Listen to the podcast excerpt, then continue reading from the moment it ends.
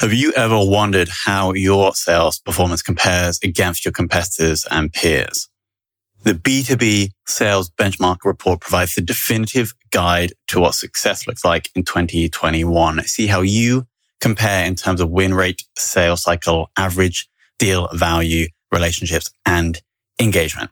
You can see the results and get the full report at ebsta.com forward slash B2B dash sales dash benchmarks.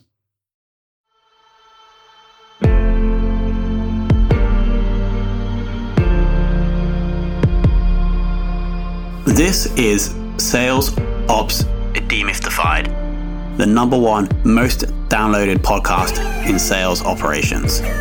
We invite the brightest minds in sales operations onto the show to deconstruct the why, what, and how behind rep productivity, forecasting, metrics, and all things revenue. This podcast is brought to you by Ebsta, the leading customer engagement platform for Salesforce.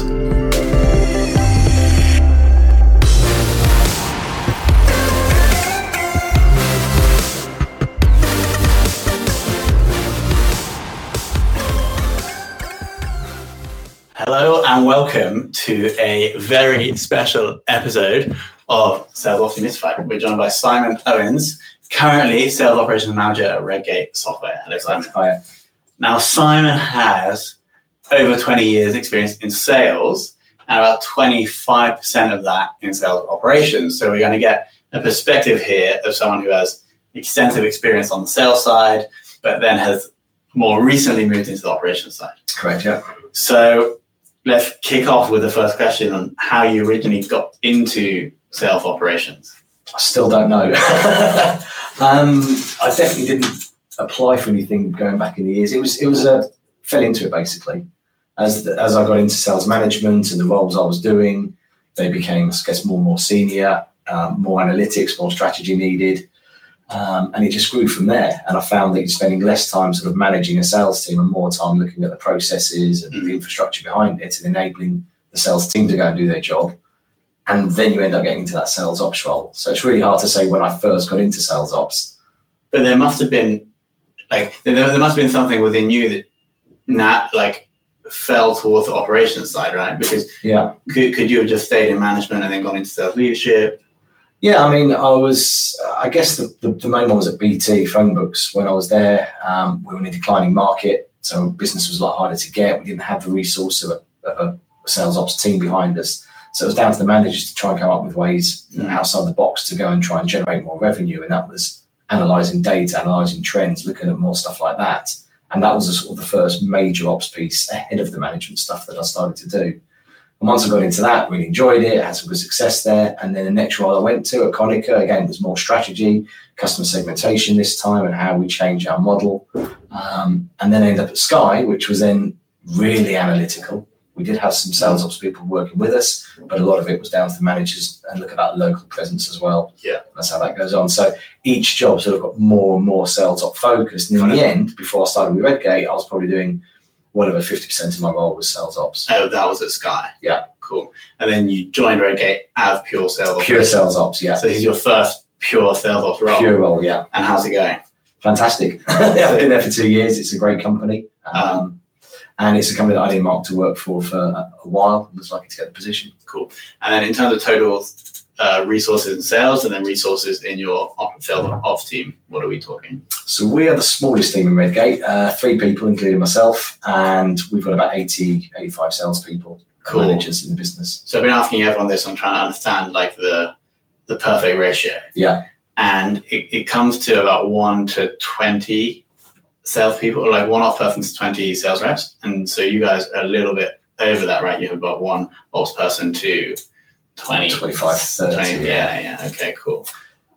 We need another, we will need another person mm-hmm. next year. With the growth plans we've got, with the way the business has changed, with the demands on us as a team and coverage, we will need uh, additional headcount. And what's the, the structure of the three? What, what, what are the, the, the definition of roles between the three? So we've got three quite unique roles. Um, I've got Leslie, who's in Pasadena, US, um, and she looks after um, a lot of the basic Salesforce stuff for the American teams and also the sales inbox, dealing with reseller quotes, that sort of thing. So um, got Amanda in the UK who is fantastic at Salesforce, really is a Salesforce guru within the sales team, Salesforce admin. Um, she does a bit of that sales inbox stuff, but primarily it's more about specific projects. It's about data enhancement, that sort of thing. And I sort of get involved in a bit of everything, um, but really focus on things like the strategy and the commission plans, mm-hmm. compensation, how those work, um, and just the governance of when those salespeople start trying to steal deals from each other. I'm trying to be the judge and jury on that. Um, and then the new person you bring in, what do you think you'll give to them? So it's probably a bit of a cross between what Leslie does and Amanda does, um, and that'd probably be in the US because we're okay. a bit short on coverage over there. Cool. Um, so can we talk about quickly? You mentioned Salesforce, but the kind of tech stack for yeah. Redgate right now. It's probably not a lot different to most other businesses similar to us. Um, Salesforce is our CRM. We've used that for a number of years, but it is a heavily customized version, which is something that sort of bit us a little bit now because we're finding that products don't necessarily integrate as smoothly as they should. Mm-hmm. So I think we're having to go back and sort of redesign that a little bit. Um, but we use Engagio in marketing, um, HubSpot as well. Um, we've got a product called InsightSquared, which we've been pushing really for the last few months mm-hmm. as a tool for the managers to really delve into their sales pipeline and hopefully get into the forecasting area. Mm-hmm.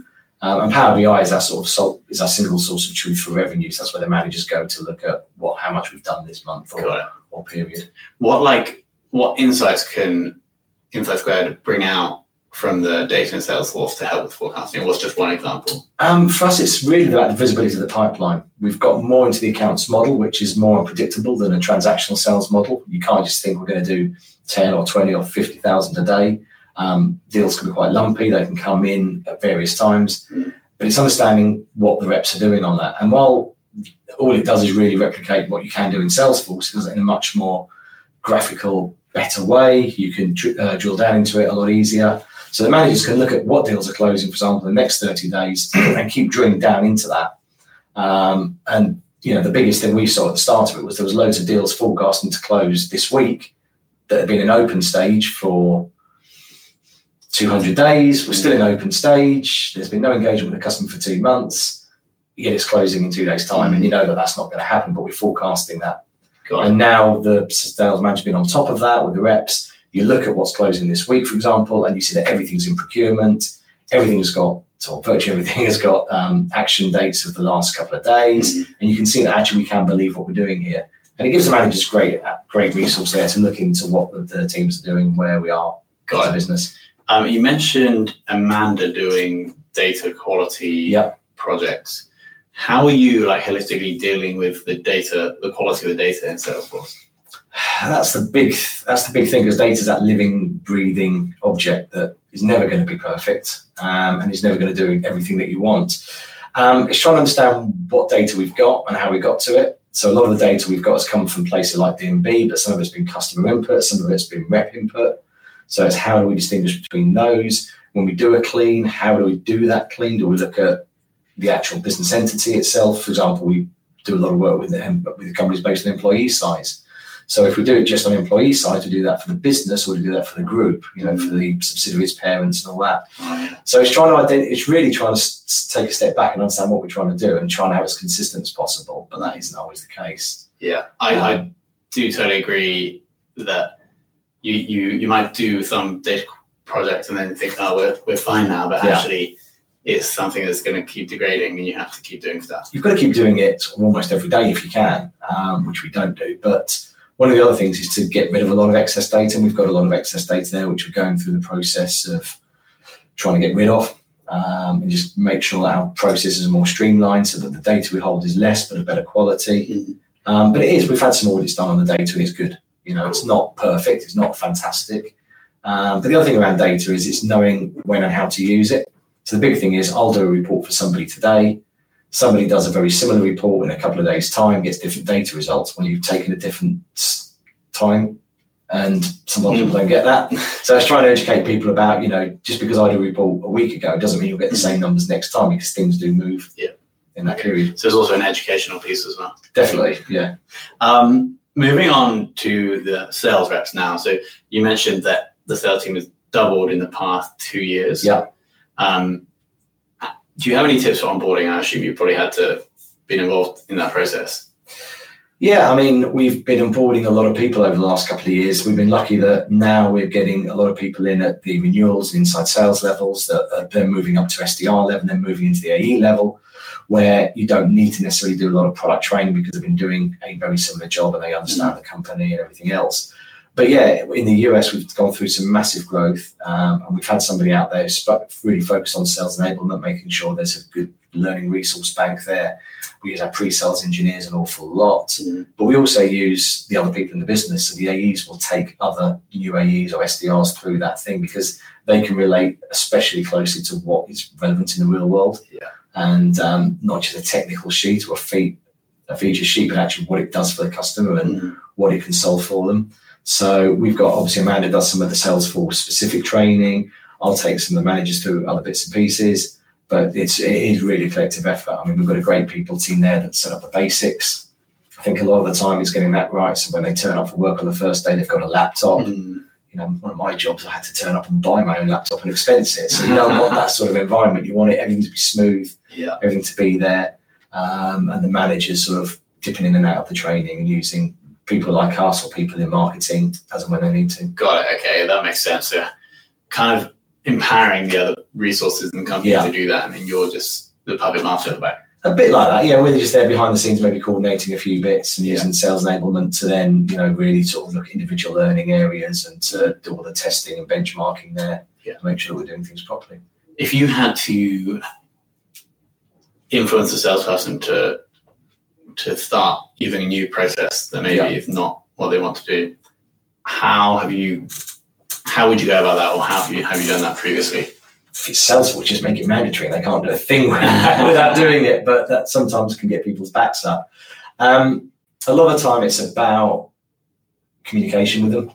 So it's about understanding what we're trying to solve by this new process or new feature that we're putting in. What is it we're trying to do? What are the problems with the way of doing it at the moment? To make sure that's really clear to them.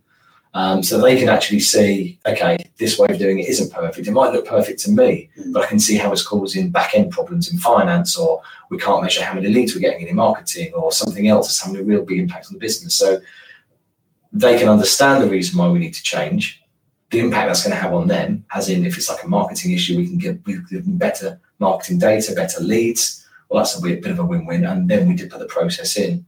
But it's also about making sure we try and communicate that with them, not just before we do it, but as we do it. Yeah. So we can get their feedback and we can say that this is what we're planning on doing. What are your thoughts? Can you see any? Because sometimes they can spot the issues that we won't, mm-hmm. in particular issues here, and they go, "Yeah, there's that you haven't considered. Okay, we can go back, we revisit, visit that, change the process slightly, nice. and put it back in, and then it's really we get them on board. We always try and make sure we have got sort of um, sales champions as well in different teams, mm-hmm. so that they can be the immediate go-to person for the other team. Um, but then obviously we've got sales ops and maybe the IT core function to go in there and help out if needed. Got it. Um, and what are you doing at the moment to make reps more productive? Trying to basically take as much of the back end stuff away from them as possible and try and make it more around getting them time on the phone. So I've always been really keen to look at the sales reps or people in sales should be spending as much time as possible in front of customers or talking mm. to customers in some way or doing something with a customer and not worrying about back end problems or what commission they're going to get paid this month or anything else. So it's trying to take that away from them. And it's very much like sport in that respect, where, you know, yeah, you've got Ben Stokes who wins the Ashes for England and wins the World Cup for England. But actually, although he's a fantastic cricketer, there's a team behind him, making sure he's eating the right things, making sure he's doing the right training, the right exercise, getting into the ground on time, making sure he's got enough bats in his bag, all that sort of stuff. Yeah. And I think a lot of it is making sure that we're, we're putting our sales teams in that position where they don't have to think, they can just think, right, today I've got these leads to follow up, these customers to call, and then it just goes really smoothly. The cricket analogy, I like it. Very timely. Did um, do you think that the way to measure accurately measure time spent selling, because you're saying that's an important metric, right? Yeah. Yeah. Can you actually measure how many how long the salesperson is spending selling, and then track that over time to see if you guys are doing a good job? Um, you can in some roles, and we've, I've done that successfully in some roles, but I think in a lot of roles it's different, especially when you're in more of a consultative sales process where you need to understand and spend time researching the customer. Mm. It's how do you quantify that, and that's really important. You can't just pick up a phone and prospect somebody. You need to understand their business, what pains they might be having, their, their immediate team. So a lot of that stuff goes on in the background. They might need to go away and check some technical information about a tool that we might be recommending to them. So there's a lot of stuff that you can't actually measure. Um, what you can look for is general sales activity, and I can give you a steer as to whether we should be doing more or less. Mm-hmm. But just because somebody does a lot of activity doesn't mean they're the greatest salesperson. True. Um, and I've known salespeople who've had probably the weakest number of sales activities, but you give them five leads, they'll close four for you. And uh, it's a you know it's a good indicator, but it's not the be all and end all. Sure. Um, can we quickly jump to forecasting? We touched on that earlier with Insight Square. Yeah. What is your role in the forecasting process? Are you like actually creating the forecast and then giving them to the managers, or do you give the managers the tools to then go and forecast? Um, we're a little bit behind the times on that. We're still using Excel spreadsheets, which might surprise a lot of people and be a bit of a shock. On we are looking at ways we can get that a bit more automated. And yeah, some of that sits with me. And uh, apologies to VP of Sales when I forgot to do it yesterday because I was off. Um, so it's not perfect, and that's why we're looking at other ways. Yeah. So basically, obviously, Salesforce is holding a lot of information there for the opportunities that we have. But for the quarter, for you know a big chunk of our revenue, for you know almost ten percent of our revenue or, or more, um, it's a transactional sale with a fourteen day sales cycle. So we can't look at what we're going to do for the next quarter. Yeah. We can only look at historic data and put that run rate into a forecast machine. With the accounts team, again, it can be a bit lumpy now because we've got some big deals coming in. You know, some of our deals can be, you know, certainly six figures.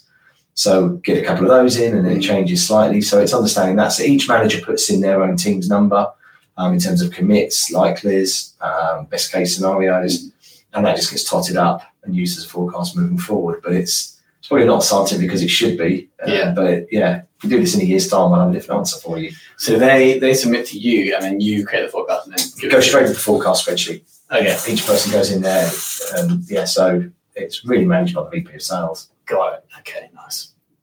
And and then you, you've also given them the Insight Square tool to help them manage Yeah. their reps. Yeah, I mean, obviously, Ops will set up various dashboards for them and reports to make sure they can accurately track the forecast. We can go back with, look, historically on web revenue, we do X amount per day. Mhm. So we've got so many days left. This is what we think we're going to come in with. We do look at historic trends because, yes, there's, we're not a particularly seasonal business, but some quarters or the end of quarters better than other. Yeah. So even on web revenue, we won't just do $10,000 a day.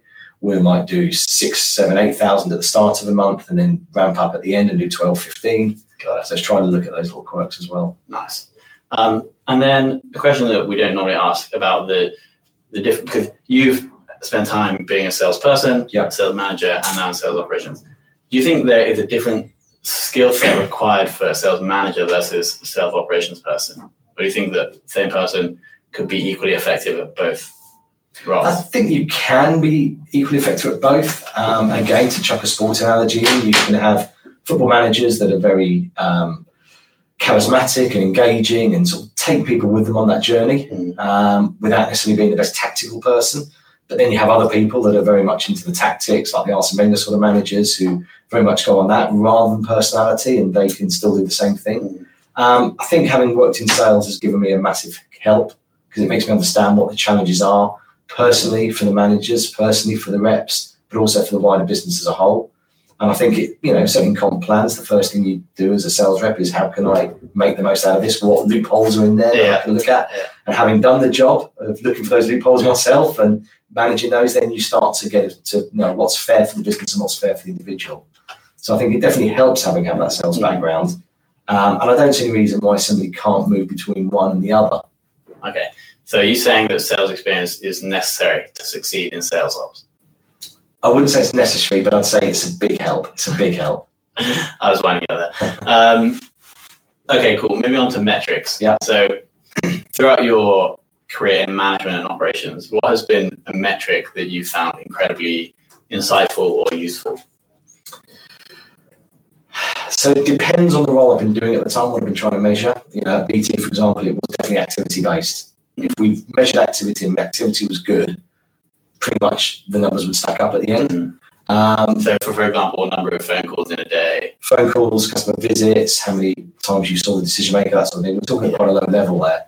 Um, but on a on a business such as Redgate, um, it would be things like um, average deal size and sales cycle, um, the amount of touches and engagement you have with a customer, um, the win rate as well, because you know you don't want to just burn through the leads that you're getting, but then you don't want people just keeping um, you know having a really good win rate because they've kept everything in open still and they're yeah. still working it even though it's two years old. Yeah. Um, and that person never has any loss. You know, you don't want to see that either. So I, I, guess it depends where you are on what you're trying to drive as well. It's the behaviour thing. Are you trying to drive revenue? Are you trying to drive longevity with your customers by maybe tying them into a longer renewal cycle? Mm-hmm. So you sell them a three-year support deal rather than a one-year support deal.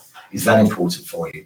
And actually, within the business, you'll have different people focus on different things as well. Yeah. So they might focus on, you know, net yields and our dollar retention value is absolutely critical to them. But to somebody else, it's just the win rate and the average deal size for somebody else, it um, it might be more activity based because it's more of a transactional sale. So Got it. it really does vary as to what you're trying to measure. Nice.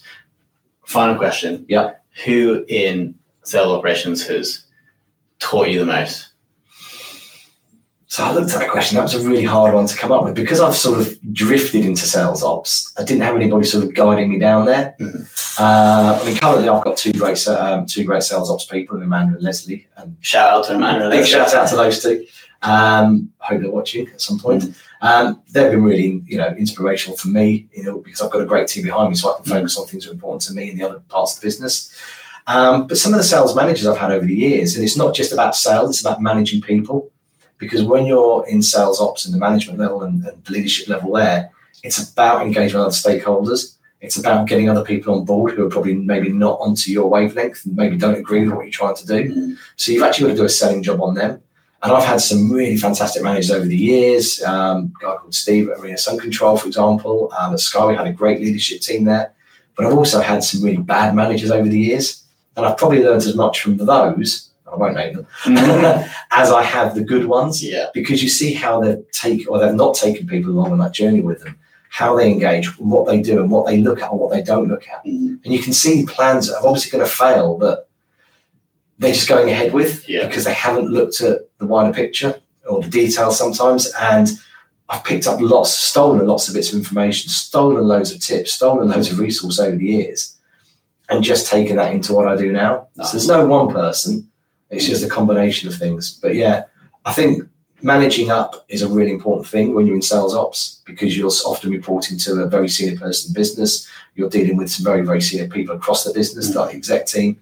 And sometimes you need to be confident in what you're doing um, and actually push back a lot of the time as well. You do things because they're right, not because somebody's told you what they want yeah. to hear. Agreed. Now, let me share what I've particularly enjoyed here in this conversation. The idea that data quality is not like a one-off thing. It's like a living thing within your CRM that you have to keep tending to. Um, and then I like the two sport analogies. Yeah, yeah, I, I, really like how looking at a salesperson like Ben Stokes, and you're everybody in the background, like giving them everything that they need to go and close the deals. Yeah. And then the difference between the Arsene Wenger type analytical leader and then a more like emotional, maybe Jose Mourinho. I don't know if he's yeah. or not. Um, I don't really know either.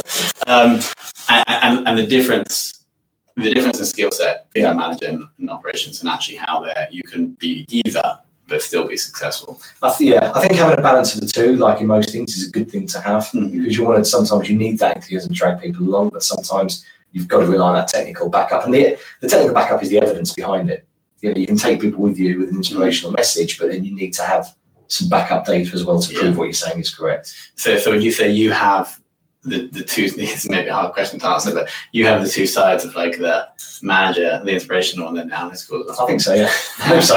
and on that note, Simon, thank you so much for coming on. That's okay. Thanks a lot.